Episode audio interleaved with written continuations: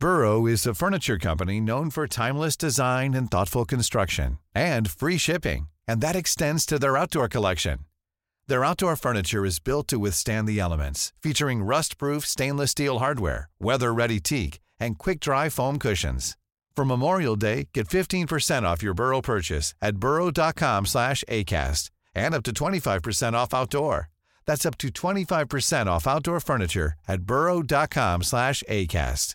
Quality sleep is essential. That's why the Sleep Number Smart Bed is designed for your ever-evolving sleep needs. Need a bed that's firmer or softer on either side? Helps you sleep at a comfortable temperature? Sleep Number Smart Beds let you individualize your comfort so you sleep better together. JD Power ranks Sleep Number number 1 in customer satisfaction with mattresses purchased in-store. And now, save 50% on the Sleep Number limited edition Smart Bed for a limited time. For JD Power 2023 award information, visit jdpower.com/awards. Only at a Sleep Number store or sleepnumber.com. Welcome to ModPath Chat, the official podcast of modern pathology, featuring interviews with authors and experts on the latest science, technology, and developments in the field of pathology. Your host, Dr. George Netto, is the editor in chief of Modern Pathology and the chair of pathology at the University of Alabama at Birmingham. Here's Dr. Netto. Welcome to today's episode of ModPath Chat. Joining me today is a dear colleague and friend, Professor Dan Berney from Barts Cancer Institute, Queen Mary University in London. Dr. Berney, or I like just to call him Dan, he's a close friend, is here today to discuss his recent article on pathologic predictors of uh, metastasis in non-seminomatous germ cell tumors. Uh, we're hoping he will help us clear some of the controversy around staging systems. Dan is a, an authority in the field. He's an expert editor of uh, the upcoming uh, WHO Blue Book uh, that hopefully uh, will come uh, later in this fall. Thank you, Dan, for accepting my invitation. Thank you so much, George. It's an honor to be asked. Thank you so much.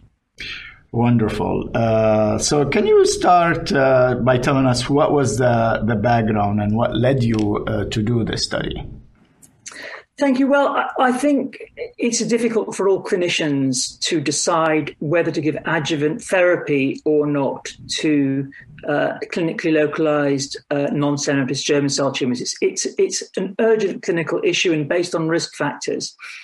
And I think uh, our staging in testis cancer is not very good. Um, I showed that a few years ago um, in histopathology when we looked at, at, the European network of uropathology, and we discovered that people didn't really know how to stage some uh, areas of the testis cancer, particularly T1, T2, T3 for soft tissue um, invasion when in fact that they split three ways over that. Hmm. And um, there was a great deal of controversy over this, and ISA uh, dealt with this well about five, six years ago, and, and that went fled into the AJCC TNM classification. Uh, and that really changed the classification in America, particularly with upstaging epididymal disease, size criteria of three centimeters for seminoma, and more strict criteria. And it wasn't really taken on by UICC. I, I did try. And so this is an urgent clinical issue. And what I wanted to re-evaluate was to see whether the new, new used criteria would be predictive of recurrence in uh, non-seminomatous germ cell tumors.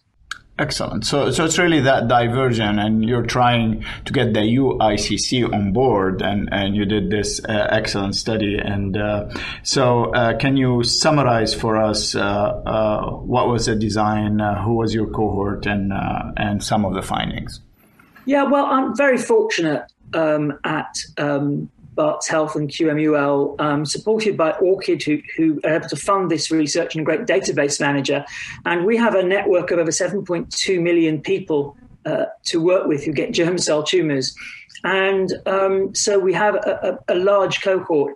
I think it's not practicable yet um, it, to look at whether people recur or not, because some people get treated, some people get don't, and so there's a lot of granularity there. So we did what other previous studies have done, um, but using the UTNM in using um, a uh, whether there was stage one, clinical stage one at presentation, or whether they were metastatic, uh, clinical stage two or stage three at presentation, and looked at the risk factors for recurrence uh, between the two.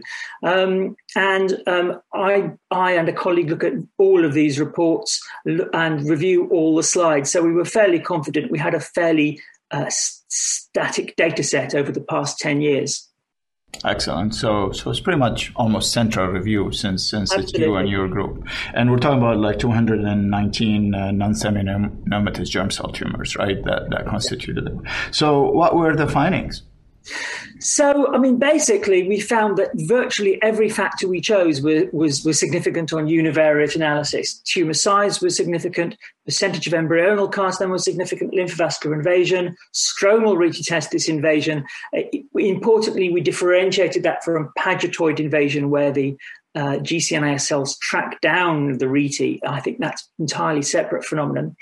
Um, higher soft tissue invasion, one of the things that's been um, up, upstaged in the AJCC classification and epididymis invasion. Um, so virtually everything was significant in univariate analysis, which was encouraging. Um, multivariate analysis obviously is much more difficult. The reason being that, of course, a lot of these factors are codependent. Uh, for instance, if you've got a bigger tumor, you're more likely to get stromal rete testis invasion and hilar soft tissue invasion, etc., etc.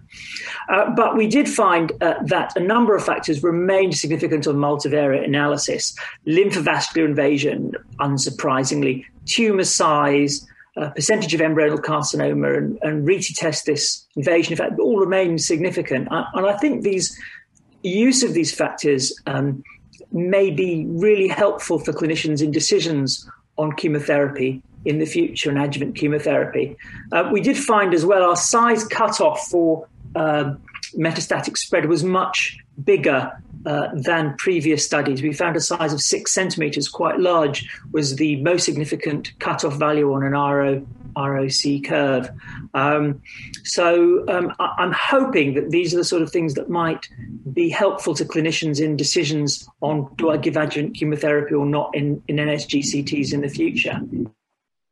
Excellent. So uh, another another cutoff that that it's still controversial where we set the uh, the threshold for how much embryonal carcinoma component uh, anywhere between 30 to to to 80 percent. And I see in your study was 70 percent. So it seems really it's going to be above 50 percent before it becomes significant on multivariant how much embryonal we have that's what we're getting. I mean, we analyze it as a continuous, obviously.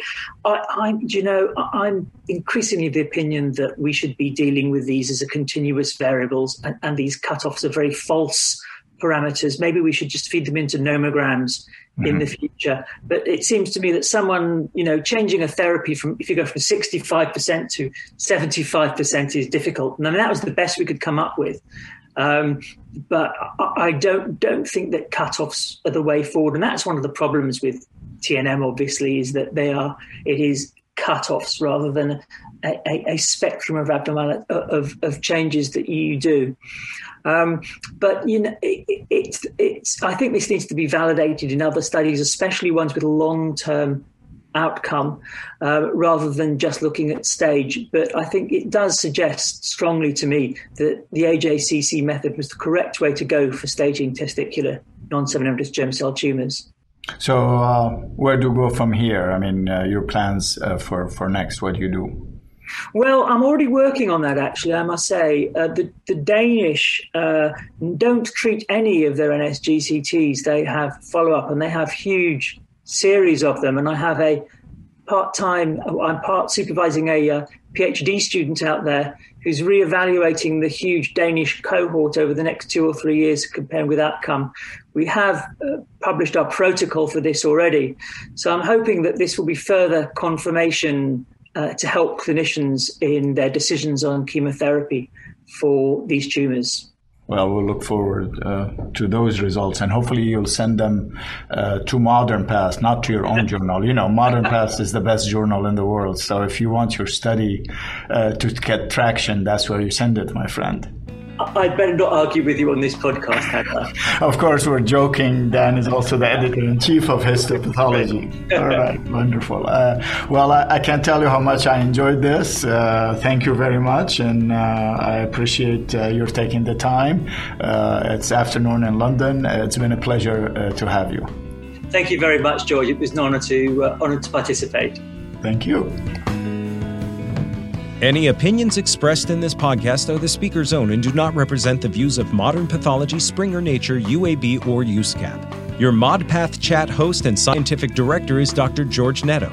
Producers are Christina Crow, Amber Jackson, Dr. Sarah Jang, and Dr. Catherine Ketchum. Technical direction is provided by Kaminsky Productions, music by Mitch Neubauer. Thanks to the authors, reviewers, and editors of Modern Pathology for making this podcast possible.